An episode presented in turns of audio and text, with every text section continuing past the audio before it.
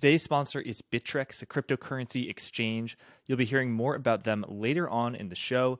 But for now, it's banking season. So let's get into my conversation with banking aficionado Chris Whalen.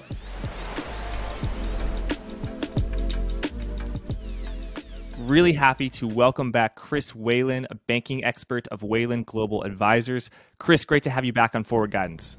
Good morning. It is a happy morning, Chris. The last time you were on uh, this show, you were on with Joseph Wang. We're talking about the central bank, the Federal Reserve. This time, we're talking about commercial banks.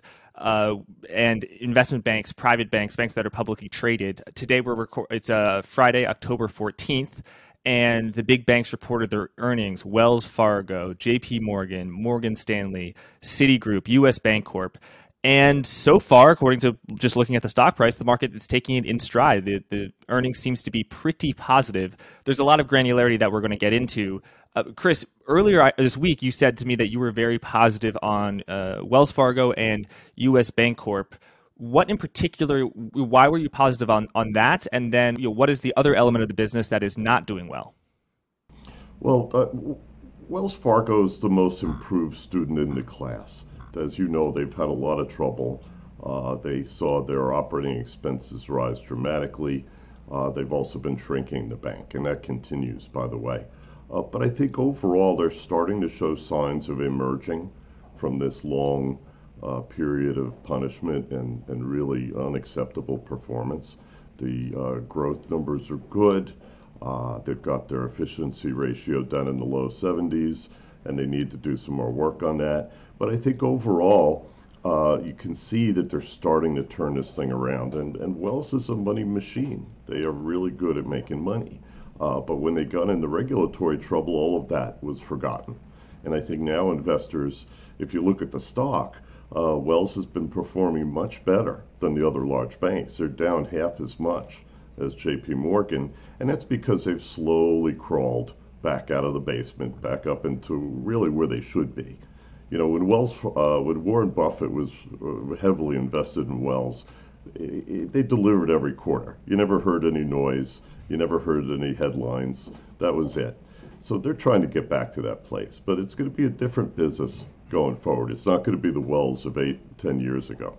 And there's a distinction I want to draw between commercial banking and investment banking. Commercial banking being that old, you know, 1950s white picket fence business model where you take in deposits at 2% and you make loans at 5% and you earn that 3% spread, that net interest margin. And then there is the uh, sort of you know city slicker investment business where you're doing deals you're you're saying oh we're going to issue a bond it's a billion dollars we're going to make you a SPAC we're going to uh, oh don't worry we'll hedge your commodity risk all this sorts of uh, you know high flying high finance stuff that's investment banking and both businesses have done extremely well in the wake of uh, uh, since COVID because of just the, the, stimulus was huge, but particularly that investment banking. So much so that like Goldman Sachs now I think is trading at something like a five or a six trailing price to earnings ratio just because it was making so much money. But so U.S. Bank and Wells Fargo that would be in the category of commercial banking. But you know, to me, Chris, just looking at these numbers, it's pretty clear to me that the party in investment banking is over, and everyone seems to know it. Uh, can you talk a little bit about that? Yeah, well, we won't see Goldman until next week. Uh, Jefferies was out earlier, and they're they're down. You know, it's about what you would expect. Jefferies is a very early uh, bellwether for the dealer side of the street uh, that your viewers should always keep in mind. If you want to know how the big guys are going to do, go look at what Jefferies reported because they tend to be the investment banking business, not the the bank business. Um, but what I would say to you is that, you know, the, the investment banks flourished over the last two years. This is why the year over year comparisons are so useless. Uh, investors should look at the sequential numbers with these banks because that's how they're going to look going forward. Uh, 20 and 21 were really about the Fed and the way they distorted bank balance sheets. But the key takeaway, Jack, is that quantitative easing did not stimulate lending. And now we see lending going up now that the Fed has stopped. So I hope that people on the Federal Open Market Committee look at this and ask themselves a basic question why were we doing quantitative easing? Uh, on Twitter this morning, people were complaining about deposit rates, and I think it was Lisa Abramowicz at Bloomberg was saying, well, you know, when are we going to make more money on our deposits? people don't want, you know, Jamie Dimon doesn't want uh, the guys who are shopping for deposit rates. He wants you to leave. Uh, what banks are going to try and do is build up their traditional base of non interest bearing commercial deposits. That's how they make money. That's why US Bank does so well. 40% of their deposit base is non interest bearing. That's from commercial customers, payroll, all sorts of payments in process. That's how they make money. So I think the, the real takeaway here from these earnings is that you're seeing expansion of net interest margin, the bank side. You're seeing deposits slowly run off, but that's okay. The banks don't mind. Jamie would like to drop half a trillion dollars in assets in the next 12 months at JP Morgan. What does it tell you? It tells you that that money is useless and that he can't make money with the Fed reserves. Uh, and I think for economists, this is a big challenge. They need to think about this because if they come back, you know, in a year or two with quantitative easing, I think the Fed is really going to have to explain why they think that's a good policy move. Right, quantitative easing, this increase in the Fed's balance sheet, it, That's right. floods the banking system with reserves. So if you look at a chart on Twitter, someone posts a chart of M2 or money supply. I'm pretty sure it's you know 90% of the time it's going to be M2, and a huge component of that is banking reserves. So yes, right. M2 went up 40% in 2020, but yeah, that's it's those banking reserves are quite inert, and it's pretty much impossible for you or me, Chris, or, or any sort of individual to interact with bank reserves. And when the. Fed floods the system with bank reserves, that creates a you know a huge, I mean, bubble in uh, speculative activity, and that's why investment banking revenues were so high in 2020 mm. and 2021. But as you say, on the other side of the business, that old brick and mortar sort of boring, if we can call it, I know you don't think it's boring, uh, business of uh, bar of you know having collecting deposits and then lending that money out quantitative easing doesn't really stimulate that at all. And in fact, over the past decade, uh, after the great financial crisis, the trend was deposits going up and loans going down. But this uh, quarter, we actually have the opposite, where uh, uh, JP Morgan this quarter, loans were up 2% and deposits were down 3% quarter over quarter. And, you know, Chris, yeah. that's something that you like to see, right? Uh, yes, because I think as, as you see a smaller balance sheet at JP Morgan, they'll make more money, ironically enough.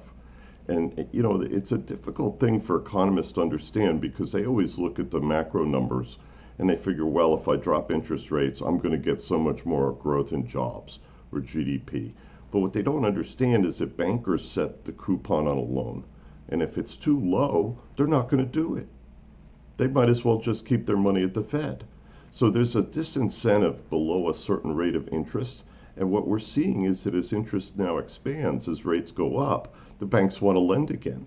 I've even had a couple colleagues suggest to me that some of the big guys who've withdrawn from the residential lending market over the years may come back.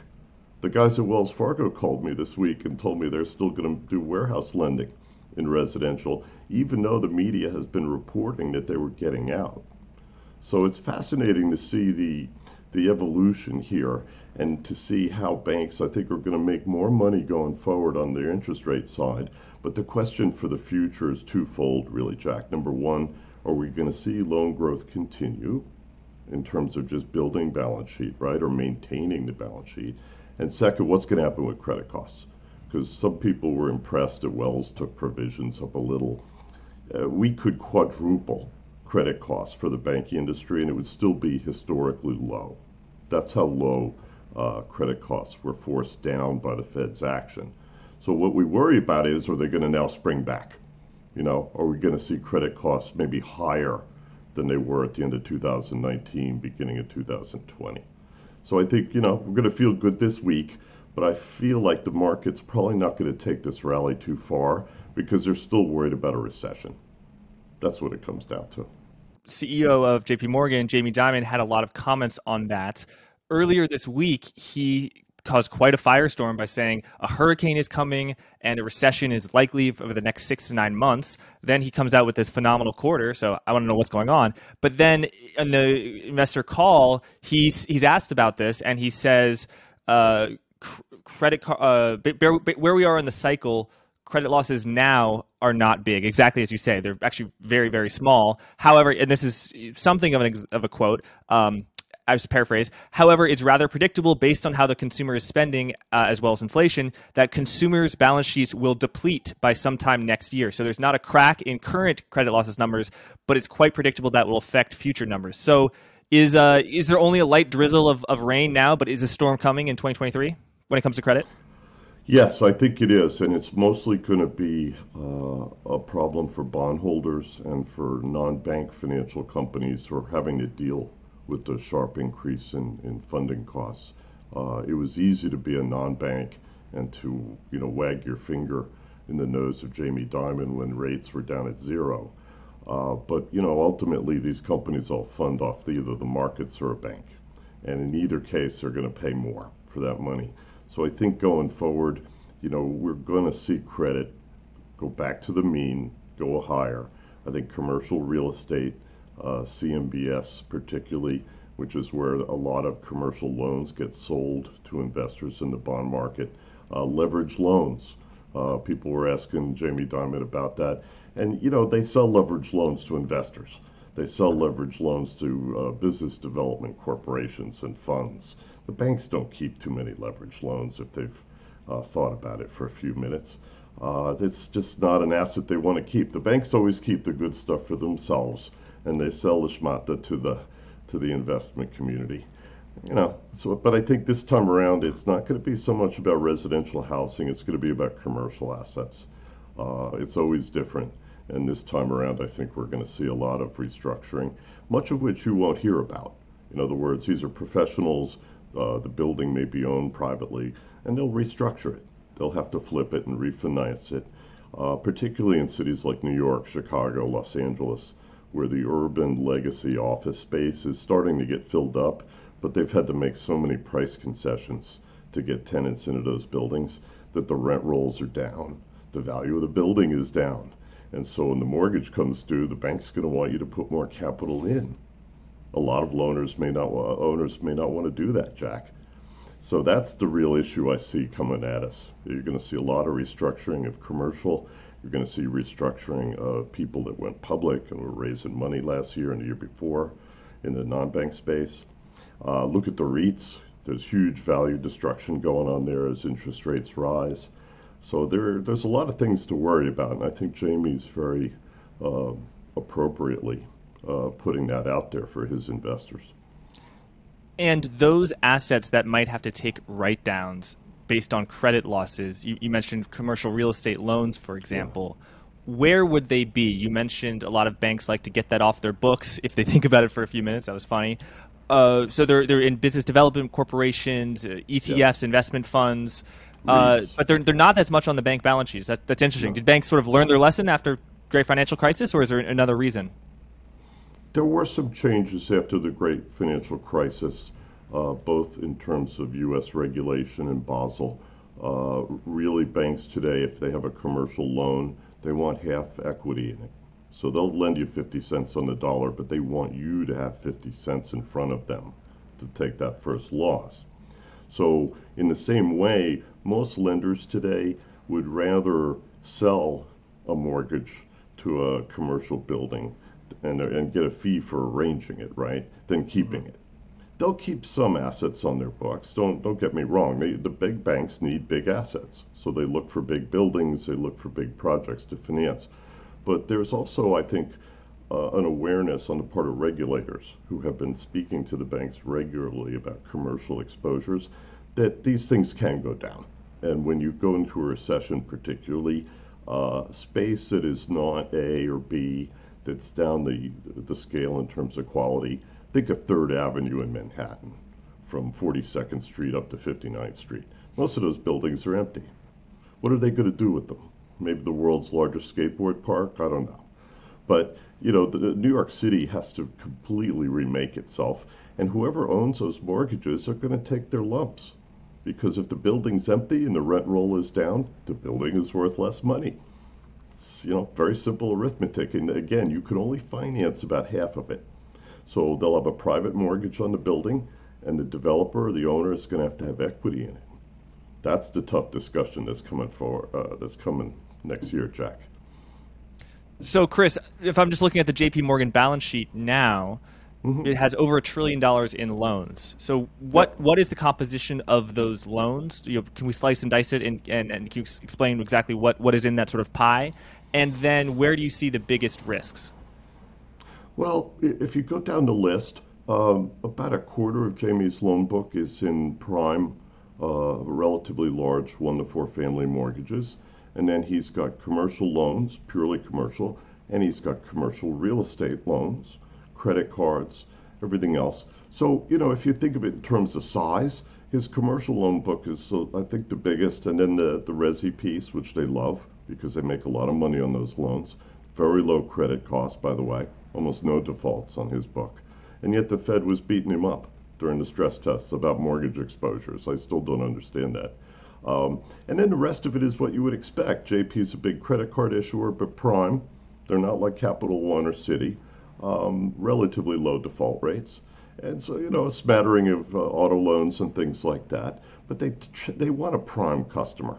When you look at JP Morgan, you look at the loss rates, you look at the provision expenses, what it tells you is that they're basically in line with Bank America and Wells. They're not in line with Citi. You don't compare Citi to JP, you compare Citi to Capital One and American Express. Okay? They're in a different business. And then US Bank is the Main Street bank, interestingly, barely moved during quantitative easing. They didn't get much bigger. They're only 600 billion now in assets, but they now have company in that neighborhood because Truist, PNC Financial, all of those are very interesting names now. By the way, I've been fairly positive on Truist because I think they're finally emerging from all of the, the work they had to do with the, the merger between BB&T and SunTrust. BB&T has always been one of my favorites. Really excellent operation, and I'm hoping that Truist is now going to get back in the game. But uh, there's this interesting group of half trillion dollar banks now that I think investors ought to focus on more and less on the big guys because there's much more value. So, Chris, JP Morgan, which has a very low cost of funds, during periods of quantitative easing when reserves were ample, perhaps one would say too ample, the problem was that they were too big as a bank. The deposits were coming in too fast. It sounds like a good problem to have, but but it was a problem. Now it seems like it's the opposite problem where the cost of funds is rising. You know, the federal funds rate now is 3% and it could go as high as 4.9%, 5% if you look at the Fed funds futures uh, as of today on the, the 14th of October. So, is are banks going to have to start paying that to depositors? And to what degree will that start to become a cost of funds? Like, so JP Morgan, it wants to get smaller, but there, I'm sure are banks, perhaps like Goldman Sachs or a lot of fintech companies, where that cost of funds is really going to start biting them.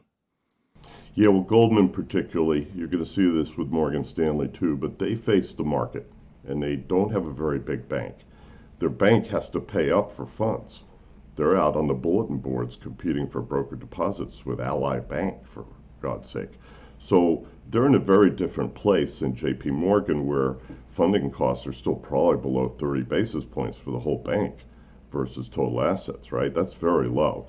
Uh, the lowest in the group, of course, is Charles Schwab, eight basis points. But they don't take much risk with their bank. It's basically advisory balances and loans to customers, uh, mortgages. They make a lot of mortgage loans.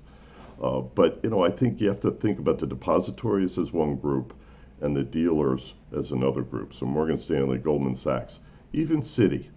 Citi is not a deposit funded bank. Half of their book is market funded.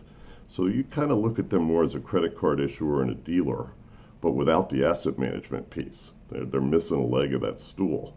And I think that, you know, when you look at these guys, I'm not worried about JP and Bank of America and Wells because their cost of funds is going to go up very slowly, even as they shrink. Because remember that money they got from the Fed when they sold their bonds uh, to the Fed and they had a reserve that was created? They can't do anything with that money. It's not like your checking account that they could use to, you know, make a mortgage loan to another customer. Right, but, but Chris, Chris, sorry, doesn't it? Doesn't that? Um, so banks can create money from thin air. That they make a loan. Like when I buy a bagel, I use my credit card, and I'm essentially creating money that J.P. Morgan or whoever is is lending to me. The only limit on that is if uh, if I buy a lot of bagels, there have to be a lot of bagels. Uh, suddenly, J.P. Morgan's loans are so big that they're not in compliance with regulatory uh, ratios and stuff like that. Doesn't the reserves that they have at the Fed doesn't that they can count that as as assets, right? So it does help oh, them the, loan in that way. Well, yes and no. It's cash. they can use those reserves to pay for anything. Any other bank that they owe money to, they can shift reserves and use that to settle those uh, liabilities. But they're not going to use that funding as the basis for long term loans because it doesn't have enough of a duration. It's not going to be around that long. Much of the paper that the Fed was buying, remember, were T bills. So when the Fed stops buying the T bills, the customer that originally sold that bond to the Fed, and then, you know, Jamie had a reserve account created, right? When the Treasury has to refinance that bond, when it matures, the customer is going to go out and buy the bond and the deposit disappears. He now owns an asset, right? So that's why the banking industry is going to shrink. When the Fed's not buying and Treasury is running a deficit, Treasury has constantly got to refinance that paper when it comes due. And if they're not selling it to the Fed and they're selling that bond to a private investor, then the banking system's reserves shrink. Okay? This is the downside of quantitative easing that is making Chairman Powell and his colleagues on the FOMC so nervous. This is the reason they waited six months longer before they started really shrinking the balance sheet because they're not sure how to benchmark it. They're not sure that a you know point raise in Fed funds is equal to X reserve reduction. They don't know what that number is for reserves. They guess, they model it against GDP for some reason, uh, but do they know? No the Fed made the decision to grow their balance sheet. And that, that extra cash that they created and injected into the system doesn't really help the economy. It yep. forces rates down, it does force credit costs down temporarily. But does it really help me go out and make 30 year mortgage loans or 10 year, 7 year commercial loans? No. It's a different thing. I'll give you another example. When banks plan their assets, when they say to themselves, how many uh, loans of a different type do I want to have on my balance sheet at the end of the year? They have to measure the incoming redemptions from loans that are paid off and then the new loans they make, right? So they're always managing the balance sheet with the ins and the outflows, right? That's not the same as when the Fed is in manipulating the market and putting trillions of dollars of funny money into the system. Uh, because unfortunately, it's not the same. When I was a kid and the Fed did anything, they almost immediately got GDP growth. They got employment growth. Now the Fed can go out and buy a trillion dollars worth of securities and nothing happens. And sorry, Chris, for, for not catching this, but why is that the case? Why is the Fed more ineffective now or less effective? I, I think partly it's just the size of the, the federal deficit and the amount of debt we have outstanding. Uh, the Fed's actions compared to a $30 trillion public debt are relatively small.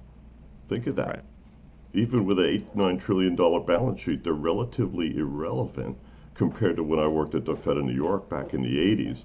If we even picked up the phone, the market moved. we, we, we acted all day, by the way. We didn't signal to people. We would do yeah. system RPs at three in the afternoon. And the point is, is that we didn't give the market guidance, and when we did act, as opposed to talking, uh, we got a lot of movement out of the market. Now the TED, uh, Fed signals everything, and I think they've actually reduced their effectiveness. Hey there, hope you're enjoying my conversation with Chris. Just wanted to let you know that today's episode is brought to you by Bittrex, a cryptocurrency exchange with a focus on security and trust.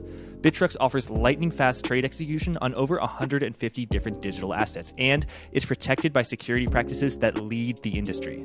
If you want to venture into crypto, I want you using Bittrex. It's an original in the space and has all the tokens that you want to trade. So click the link in the description to learn more and tell them I sent you. Now back to my conversation with Chris Whalen. I really just want to hammer home this point about investment banking, which again is people in the, the, the tall towers making expensive deals. It's both raising capital, which is bonds, raising capital in equities, SPACs, stuff like that, which is more traditional investment banking, as well as trading. So that's trading equities, trading derivatives, FICC, uh, fixed income, currencies, and commodities. Of those three things, like pretty much Goldman Sachs, you know, they have Marcus, they have a consumer bank, but you, you said earlier, you know, Marcus, it's not not exactly something to write home about. Um, no. Yeah. Um, so Goldman Sachs is pretty much an investment bank, and they're you know one of, one of the best investment bankers in the world. Uh, uh, we got we got to put put respect to them. However, investment banking, it's a bear market investment banking. Let's be honest. Chris, I was just going through the Morgan Stanley numbers. For investment banking, this, uh, the numbers that, for the third quarter of 2022, not only are they half that of 2021 for the third quarter, again, you're right, base effects, we, sh- we shouldn't put too much, but it's less than third quarter of 2020, third quarter of 2019, third quarter of 2018, and third quarter of 2017. So, I mean, you know, if you're, if you're people who are my age who are, are, doing you know investment banking and they got out of school and there's it's this really excited thing and you know suddenly COVID happened and there's this huge bonanza this credit bubble it was a, probably a good time to get a bonus but like it's it's looking like it's not a great time, you know, for, for, for people working there and for the bank. I mean, is Goldman Sachs just going to totally have a really bad quarter? What, what do you think? I think they could end up surprising people on the trading side because they are good at trading markets. Uh, but in terms of issuance of securities and investment banking transactions, I think it's going to be down like everybody else. And you know, remember, part of the problem uh, that we have with the Fed is that when they drop interest rates, what they're effectively doing is pulling uh, activity, pulling transactions from the future into today. So when you do that, and you have a big boom in investment banking business, securities issuance, all sorts of activity over the last couple of years, right?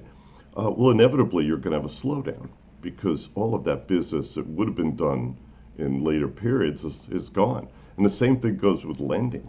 Uh, you know, the mortgage market's going to probably be down below $2 trillion this year in new production. Which is stunning. Can you, can you just give us some context on how stunning a reduction that is, Chris?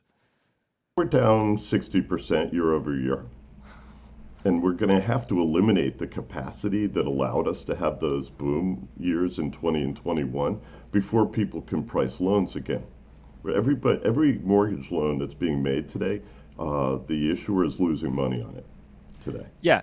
And, and there, there are businesses of mortgage origination and that business yeah. that's their bread and butter. That business is down 60% i mean imagine you own a, a, country store and a corner store and your business is down 60% i mean it's it's it's stunning. Yes but the smart people in the banking industry and also among the non-banks are already planning for the next thing which is they're planning for when rates eventually fall and you're going to see an uptick in volumes. But more importantly if you're a banker and you've been kind of shy about taking on either multifamily exposures or single family exposures because the coupons were so low.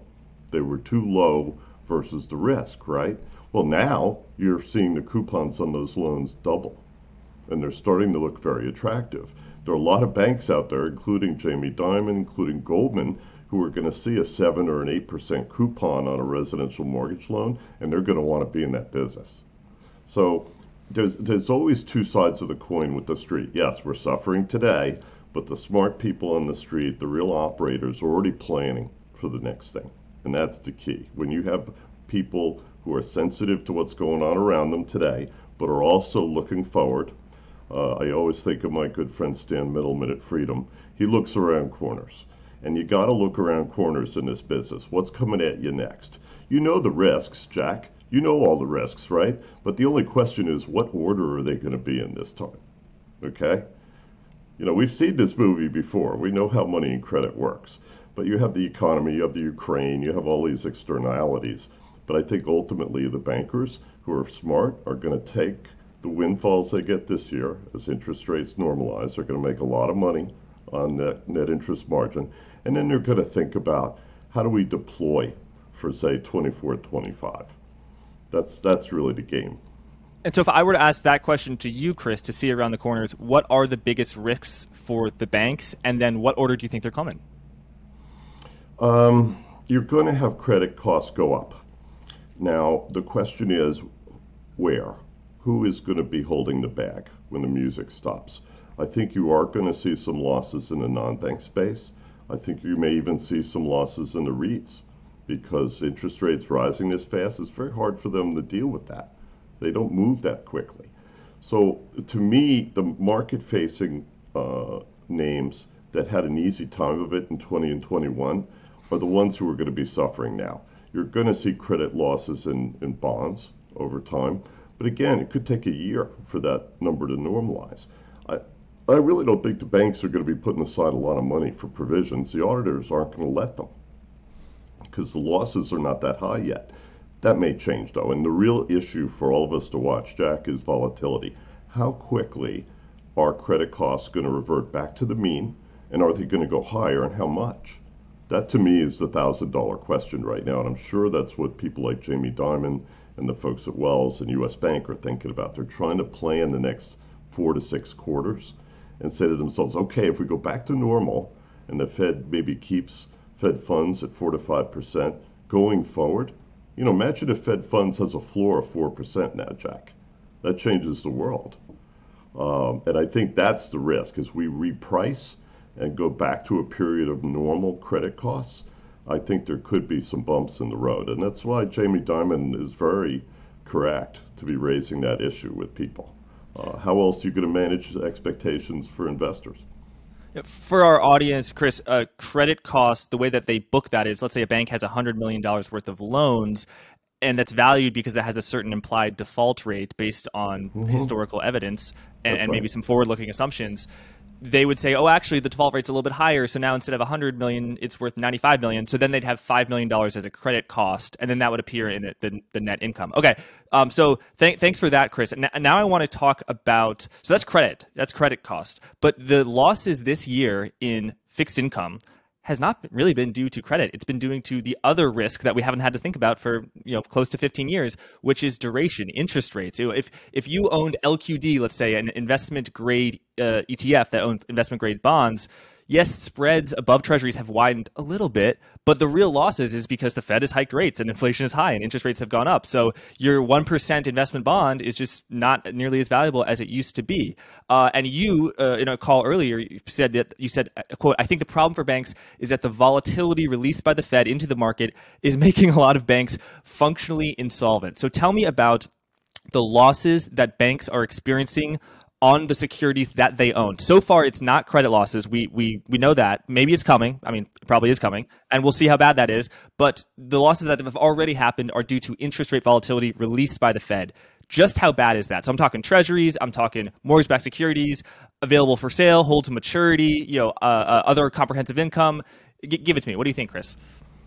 Well, under GAAP, let me explain this to your your viewers first if you have short term swings in assets that you are holding for sale, um, you can basically book that under other comprehensive income. And so it doesn't flow through your earnings per se, because basically the thesis is it's going to go up and down. It's a number that shows volatility, right? But here's the thing you have a lot of banks and funds and investors out there that still own production from 2020 and 2021 those bonds are trading 15, 20% below where they came out originally. So there's a huge loss implied here. Uh, there's a lot of small banks who are going to lose access to the federal home loan bank system this quarter because they are book insolvent. In other words, if you look at the mark to market on their assets, it wipes out their capital. The rules for the home loan banks specify solvency as opposed to GAAP. Okay. And so, sorry, Chris. Let me just explain. So, a, a lot of those bonds would be uh, agency mortgage-backed security, mortgage-backed securities, guaranteed by Uncle Sam. They're, exactly, they're, they're guaranteed credits. by Uncle Sam. Uh, uh, in, in, word, you know, in spirit, if not in direct law. Um, so they're Ginnie Mae's, they're Fannie Mays, and so much production uh, of so many mortgages were made in 2020 and 2021 when mortgages rates were like 2.9% or 3.5%. And those were packaged into mortgage-backed securities that were, you know, maybe issued at par at $100 uh, now they're trading; those are trading at seventy five dollars, and there's no market in it because the coupons are so low. So banks have extremely high losses, and you're saying some of them are actually insolvent. Wow. Yeah. Well, the problem is, is that when you have something in other comprehensive income, but it doesn't recover. In other words, the price has gone down, and over time, your auditor is going to look at that asset and say, well, it looks impaired. In other words, it's not going to recover back to the original price in a reasonable period of time. In other words, you have no expectation that it's going to rebound. That's a problem because then you've got to write it off. And I think that's the, the issue that the street is facing, which is that you have this ghetto created by Chairman Powell and the FOMC of low coupon securities that are very volatile and that no one really wants. You know, the Fed owns most of the Ginnie Mae one and a half coupons, by the way. It's kind of funny. Those are trading in low 70s. They will never sell those securities because there's no one to sell them to. If you picked up the phone from the Fed of New York and called the dealers and said, "Give me a bid on 10 billion one and a halfs," they would put the phone down. They would they would just start laughing because you know, no one wants these bonds, and that's the problem. Yeah. If if you were lulled to sleep last year because rates were going down and down and down, you weren't hedging. So many of these exposures were not hedged. And now you have investors sitting there with paper, in some cases defaulted loans, for example, that are still government guaranteed, but they're trading in the 70s. What do you do with them? You know, it's a mess. It really is. This, again, another downside of quantitative easing when you manipulate the term structure of interest rates and you manipulate credit indirectly by doing what they were doing, you have to pay the piper when you stop doing it. This is why Chairman Bernanke years ago said, you know, if we do quantitative easing, you can't go back. And what he was basically saying is that if they put six or seven trillion dollars of reserves into the system, they basically have to leave them there. That's a scary thought. But that's essentially where we've gone with quantitative easing because the Fed ran out of ideas, literally. I, that should be of concern to investors because what are we going to do next time? Are we going to do this again? Uh, I, don't, I don't think so. The banking system couldn't couldn't stand it. So, Chris, the losses that investors have had on mortgage-backed securities, and by the way, you know, mostly it's institutional investors who buy mortgage-backed securities, but for you know retail investors, uh, one way to just track it or gain exposure to it, again, of course, not investment advice, is something like MBB is an ETF that owns uh, uh, mortgage-backed securities, and then there are mortgage REITs which actually lever up like four, five, six times and uh, borrow money to buy mortgage REITs. Uh, an example for that is, is Annaly, ticker NLY. Again, not investment advice what happens when the losses are this big? You know, I mean, we we have a pretty decent understanding of credit losses 2008 uh, just how severe that can be. But I feel like to, to talk about mark to market losses on fixed income securities due to duration risk, interest rate risk, not credit risk, duration risk, you'd have to go back to the 70s. And, you know, I, I know you probably weren't working back then, but, you know, you're a student of history. I mean, what, what, what can we learn from that? Well, Kidder Peabody, uh, long term capital management. The risk of variable duration securities is has been a problem for Wall Street for decades. Only this time the Fed did it.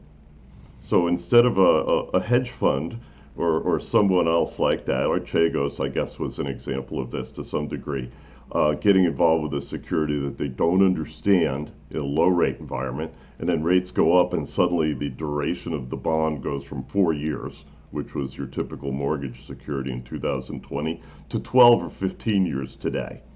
Well, what happens when a security goes from a four-year maturity to a 15-year maturity? The it becomes even more down. interest rate sensitive. It's, it's a vicious cycle. Oh well, it's it's not even sensitive. It's crazy because what happens is that that security, because it's got a low coupon, low cash flow, is very volatile. And so when you're sitting on a trading desk and you have to hedge your book, it's going to cost you two or three times more to hedge that security than it will, let's say, the the on the run uh, Fannie Mae today is probably a six and a half. A six and a half is a great security. A lot of people are going to want to own that security. But my point is the difference between the two is like night and day. And it doesn't matter that it's government guaranteed. That's not helping you because you don't want to own it. And that's why the Fed is never going to sell any of their mortgage backed securities. You know, Chairman Powell will be in a nursing home eating through a tube, God bless him, and they'll still own those Ginnie Mae one and a halfs. Okay. One of, one of my favorite lines of yours, Chris. I'm, I'm, I'm glad you said it. Uh, I think you first said it in a, the interview we did with Joseph Wang, uh, where we, we, talk a lot about this mortgage-backed security issue. I, th- I, think that aired in August of this year on uh, uh forward guidance. So with the banks that are functionally insolvent, I mean, are we going to see their share prices go to zero or, or, what's going to happen? Describe to me the wrapper, if you will. Someone who owns a lot of mortgage backed securities and then the asset value of those assets goes down and suddenly their liabilities exceeds their assets. They are you know, insolvent. Uh, you know, individuals who don't have protection and can't do sort of fancy financial structures they probably may have to declare bankruptcy. But will some of these banks be able to sort of hide it because they'll put some in hold to maturity, they'll put the good stuff in available for sale? Like describe sort of the, the wrapping issues and, and how that might help banks. I, I, think in many cases they'll work it out. In other words, the home loan banks will probably give the little community banks a waiver because it, from the regulatory perspective, the bank is still okay. But the trouble is, this is like the S&L crisis in the 80s. You have a problem, and if you let the bank just bury those Ginnie Mae twos and one and a halfs and, and whole loans with similar coupons on their balance sheet, it's going to hurt their income going forward because as their cost of funds rises, you know, obviously you're losing money. If you're only getting 2% on the Ginnie Mae and it costs you 4% to fund it, right? This is why the Fed is losing money now. Even though they're not selling any securities, the fact that they are paying more on reserves and on reverse repurchase agreements than they're making on their own portfolio means that they're generating a loss. And the Fed is going to be in a loss position probably for the next five to six years, which means no remittances to the Treasury and political problems, regardless of who's in Congress. So that's what a bank is facing. Will they have a crisis because of this? No, but it will hurt the returns of that bank. It'll hurt their profitability. And you can see this with the REITs there's huge value destruction going on, both for REITs and also for some banks, and you see this because their book value is falling. Okay. So, what would be the most conspicuous example of a REIT? And you know, you can name tickers uh, uh, or a, a, bank that's just had uh, you know the most abysmal performance because of the, this issue. All of the resi REITs. I mean, you mentioned Annaly. They mostly hold securities, which is better, but there are a lot of REITs out there that hold hold loans. Uh, Rithm, for example, uh, formerly known as uh, New Residential you know, great organization, but they take a lot of risk in the market. And right now, they are uh, dealing with securities prices that are going the wrong way. Uh, they're dealing with the fact that they're the biggest owner of Ginnie Mae servicing in the industry, uh, and they got to worry about what's going to happen in that market next year. So there's a lot of pieces to this puzzle, and all I would say to you is that many of these firms grew their equity in 20 and 21 when the Fed had rates really low and the markets were rocking, and now they are paying that equity out again slowly. And so I think you're going to see a lot of value destruction in the REIT space over the next year or two. Uh, and what about banks? Fall. You'll see it here and there. They, some of them may write this stuff off, some of them may bury it. But you know what? If you've got too big of a position in low coupon assets, you're going to have to sell it and take the loss. And that's when you'll actually see the capital levels fall. Because think of it, if you would rather have a 6% coupon on your book and make that an income, you may take the pain and sell the twos. You may take the loss. But that's gruesome. It really is, Jack. And, and again, the Fed created this situation. This is not a normal asset liability management uh, question that most banks are prepared for. You tell them the rates are moving five, six hundred basis points in less than a year. That's extraordinary. And most banks are just not equipped to manage that kind of risk. So essentially, the Fed has created a problem for the banks it supervises. That's an extraordinary situation we face. Yeah, and just to explain a point you made earlier, the Federal Reserve does not have to book losses unless it sells securities. So the mortgage-backed securities that it bought at par and now are trading at seventy dollars or seventy-five dollars, it doesn't have to report those losses unless it sells mortgage-backed securities. And by the way, it's not selling mortgage-backed securities. Uh, it's no, but they are still taking a loss. See, when the Fed takes a loss, this is the idiocy of our Congress. Congress confiscated most of their capital and capped the Federal Reserve's equity at $45 billion, which is nothing. Um, what that means is that if they if they take a loss, if they're paying more out to people with reserves and they're earning on their their Ginnie Mae's, for example, then they put that aside in a, a special account and they essentially have to book profits equal to that loss before they can pay anything to the Treasury. Yeah, Chris, so Chris, Chris sorry, I'm, I'm getting there. Sorry, they, they don't have, so they don't have a loss on the actual mortgage-backed security itself, but because That's they've right. raised their own rates and they're now yes. paying more, they're paying more in short-term rates than they're earning in these 15-year mortgage-backed security coupons. So you're absolutely That's right. Yeah. So um, and the same holds for a bank, by the way. Banks out there who have a lot of this low, low coupon stuff sitting on their books could be an insurance company, could be a REIT, doesn't matter. You're, you're essentially back in the 1980s when the S&Ls saw their cost of funds go up because of Chairman Volcker but they still had these low coupon mortgages on their book, 30 year mortgages, and they couldn't manage the risk. So we're kind of repeating the mistakes of the past, only on a much larger scale. Mm-hmm. Chris, if, if I were to ask you, let's take the ticker XLF, which has you know a vanilla representation of typically what the financial stocks are. It doesn't have like the smaller stuff, but it's like Berkshire Hathaway, J.P. Morgan, Citi, um, all this stuff. In terms of the fundamental uh, businesses, uh, it can be stocks in the XLF or uh, other banks. Which banks do you think are the best, perf- but poised to, to have the best fundamental performance in sort of core earnings in terms of quality of the balance sheet, in terms of low credit losses, in terms of growth, in terms of efficiency, all this type of stuff, uh, and why? And then uh, which are the worst and why? Well, the market-facing banks are clearly going to be the worst. I I am going to hold my breath and wait for Goldman's results next year, but I'm afraid we're going to see higher funding costs, lower capital markets activities. Hopefully, they made money on trading because they're good at going both ways. The Main Street banks are clearly going to be at an advantage for at least the next year simply because they don't have to raise deposit rates as fast. Uh, they're going to let deposits run off. They're going to let people that were shopping for better deposit rates leave. They don't want those customers and they're going to try and rebuild their more traditional base, which is largely from business customers, right? And then the third category that a lot of people don't think about is what I call the asset gatherers.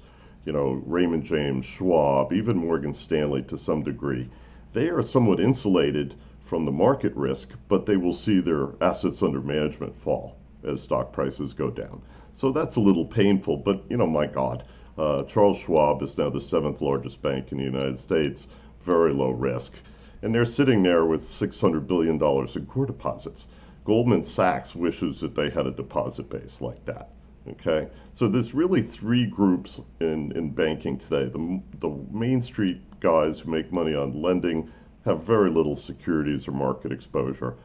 The, the universal banks, Citi, Goldman, Deutsche, you know, all the rest of them in Europe, they're going to get a kicking this year because they're going to basically have to give back some of the profits they made in 20 and 21.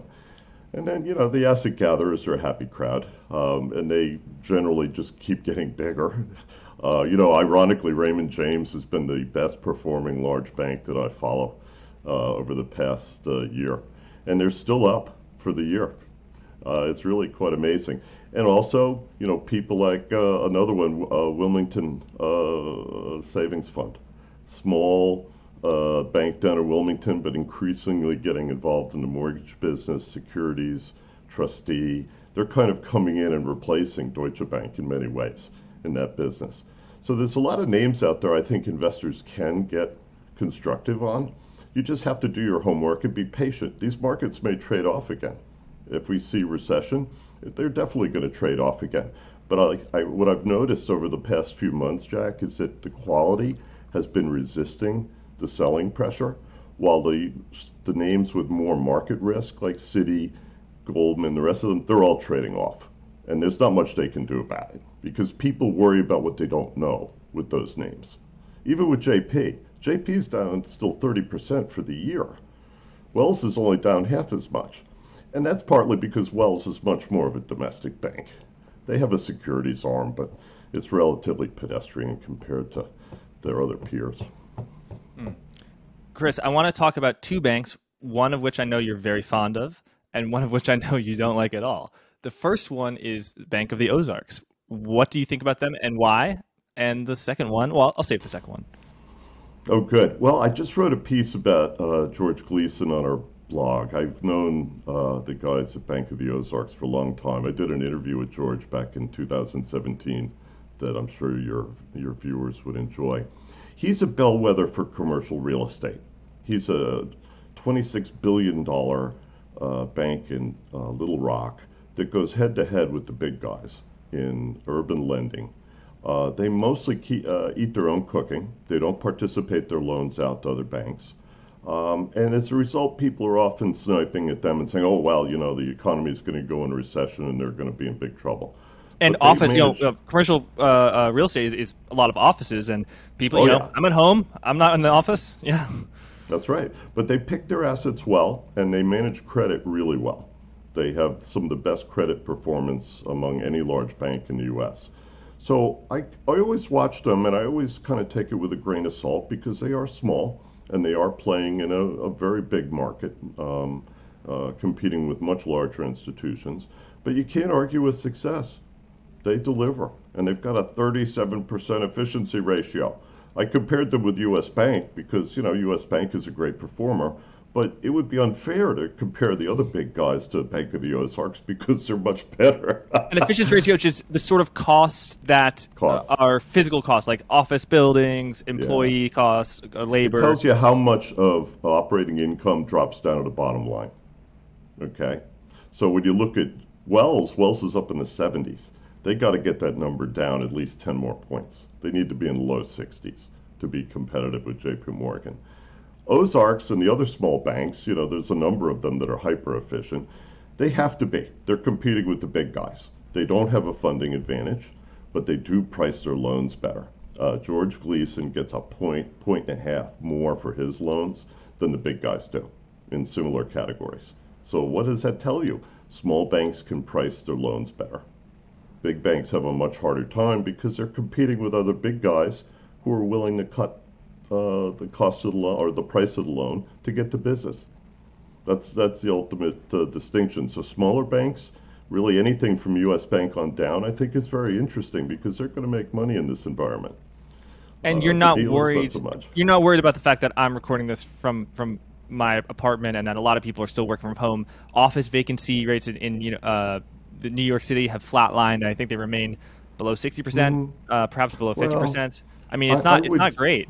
People are still paying. The companies are still paying, but you know, if the workers aren't there, are there are the are the companies going to renew when it comes up? Well, that's why you, when you underwrite these assets, you have to do it right. You have to demand collateral. You know, again, remember, 50 cents on the dollar is the rule with commercial. You want 50 cents of equity in front of you as a lender. Uh, As a good friend of mine in Dallas at NexBank uh, told me years ago, he said, Chris, if it's above 50 LTV, then there's no equity. and, and that's the right way to look at it. That's a hardcore commercial lender perspective. So, so who's the one uh, you think I don't like? Bank of America, CEO Oh. Brian Moynihan. Yeah, the Bank of Brian. Um, uh, Bank of America has enormous potential uh, if they would only allow their people to go out and pursue it. Uh, you know, Brian Moynihan for the past decade has been trying to avoid risk, and by doing that, he's avoided a lot of revenue.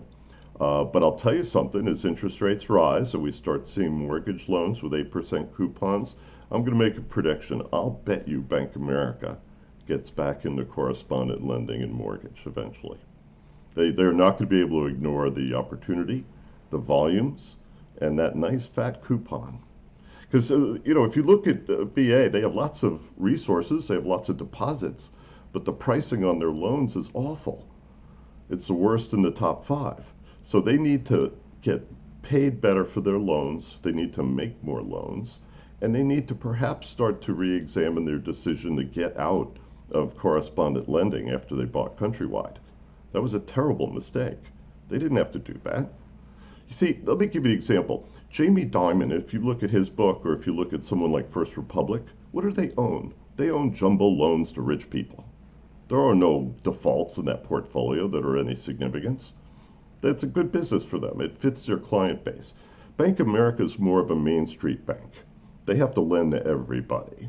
So what that tells you is that they, they need to push the volumes a little bit better, and then I think they'll get better results. But I suspect they've got to have a transition at Bank of America before that's going to happen. Because remember, Brian's a lawyer. He, he came up on the personnel side of the bank. He's not an operator. He's not Jamie Dimon. He doesn't understand the business that way, and I think until they get someone like that to run that bank, the, the you know the results are going to be disappointing. Look, he's he is a good steward. He protected that bank when they were going through hell. All right, the national mortgage settlement. They're still litigating, by the way. The litigation from the mortgage crisis continues.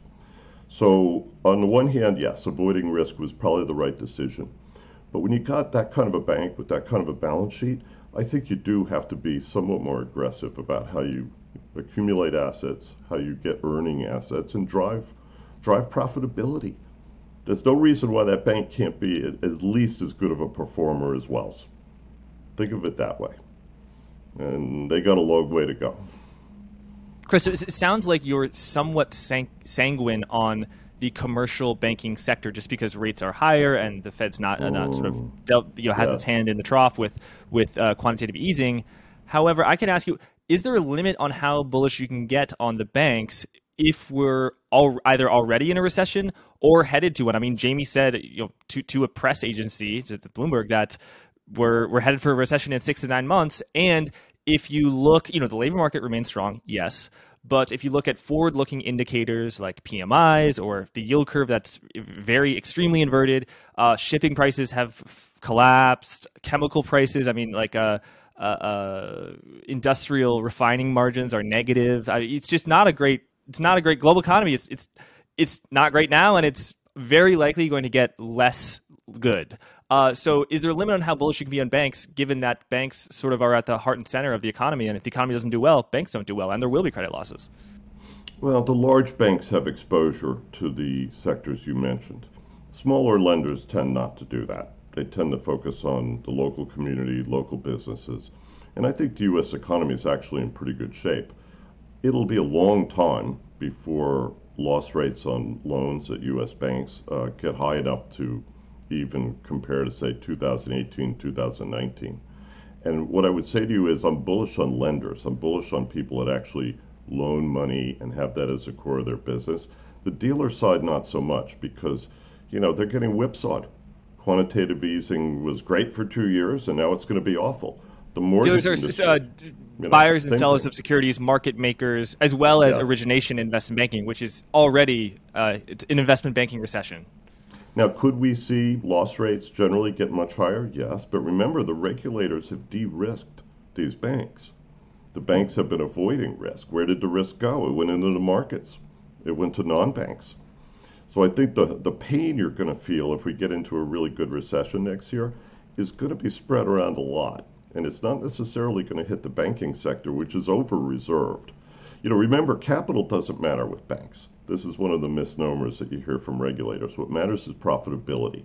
In 2008, when everybody thought the world was ending, you had banks like BB&T plowing along, and they almost didn't even they didn't need TARP, uh, and they were so profitable that they actually waited for three years before they wrote everything off, and the regulators let them.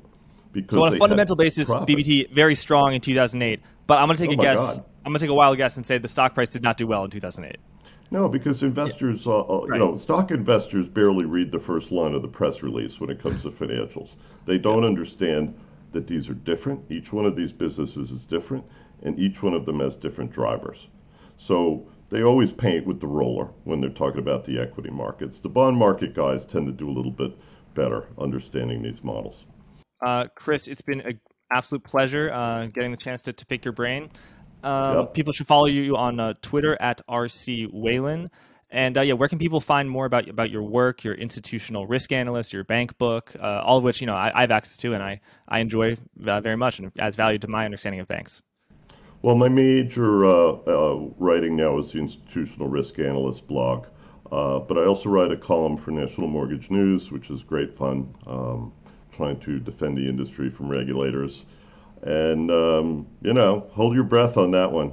Uh, there's a lot of stuff going on in the resi world that is not good. Uh, we may even see the Ginnie Mae market get severely uh, impacted by the new capital rules they're trying to roll out. Imagine putting out new capital rules right now. you couldn't pick worse timing. So um, there are a lot of issues out there, um, but I think overall the banks are going to look much better this year and next than they did past two years. You know, Interesting. That's Chris, the irony. Gonna, my, my final question for you is there any publicly traded security, a stock or a series of stocks in the financial industry? It doesn't have to be a bank, it could be a non bank lender, which have security prices have fallen sharply, could be mortgage originator, security prices have fallen sharply. Is there anyone that you think still remains grossly overvalued? No, the, the fintech space is pretty much traded off. If you look at them, um, they Down have 80%. gotten crushed. The REITs, uh, I think, are still a little bit overvalued because, you know, we talked about Annaly. Um, and that's because they mostly are owned by retail investors that are interest rate sensitive. In other words, people that would buy bonds also buy REITs. So I don't know that the investors fully understand the risk inside some of those companies because of the big move in interest rates. You know, these are entities that kind of move with rates generally. They are transparent because they have to fund themselves either in the bond market or the equity markets. So when rates move this much, it's it's hard for them to adjust. It really is. And that, that to me is the big question mark. How are they going to get through this adjustment process? And I think the answer is they're going to give up a lot of book value. So you're going to see book value per share on many of these names falling for the rest of the year and into next year simply because the market conditions are not favorable. Chris, my final question for you. Uh, I know you focus a lot on the American banks, but Credit Suisse has attracted a lot of attention as its share price has fallen.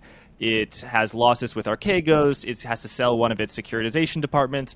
Oh, this yeah. this Japanese bank it wants to buy it, and then it didn't happen. Uh, the credit default swap it blew out from 250 to 600, uh, which yeah. some, you know some people correctly note is where it was in the uh, great financial crisis. I, I think um, a lot of uh, speculation around not only will that stock make it through, but also you know is it systemic and it shows uh, other other issues within the banking system, particularly European banking system. What do you think? Uh, Credit Suisse is a very important institution in the U.S. The structured product group that you referred to, I think, is going to get sold. It has both a lot of really smart people and it has a balance sheet. They do warehouse lending, they fund mortgage servicing rights, they structure a lot of transactions in the mortgage industry, both residential and commercial. So those people are going to find a home. Um, Credit Suisse is not a bank in the U.S. They have a broker dealer, and they fund all of these footings on that dealer. So the fact that they have a capital shortfall has forced them to consider selling what is a profitable business. But I think because of the problems they had with Archegos and other things, uh, the Swiss community is basically going to force them to get into the asset management business only and go back to the knitting of being a private banker. Uh, UBS went through this too, you will recall. And all of these banks went into investment banking uh, thinking that that was a good adjunct to the private banking business, and they were wrong. So, you know, I think go, you know, Credit Suisse isn't going to be allowed to fail. I think it's silly to suggest that. And I also think that they will sell the business. There's a long line of people out the door. My favorite idea was slamming them together with Citi because, you know, Citi doesn't have an asset management business, but it's a bank. And they do understand the structured products uh, realm, they do understand mortgage. So I think it might be an interesting uh, meeting of the minds, you know, but uh, probably not going to happen. We'll see. Well, Chris, thanks so much for joining us, and thank you everyone for watching. My pleasure, Jack. Thank you. There is something that you need to be doing right now, and that is reading the Blockworks daily newsletter. For top market insights and the latest in crypto news, you have to subscribe to the Blockworks daily newsletter, and you can do so by clicking on the link in the description to this video or by visiting blockworks.co forward slash newsletter.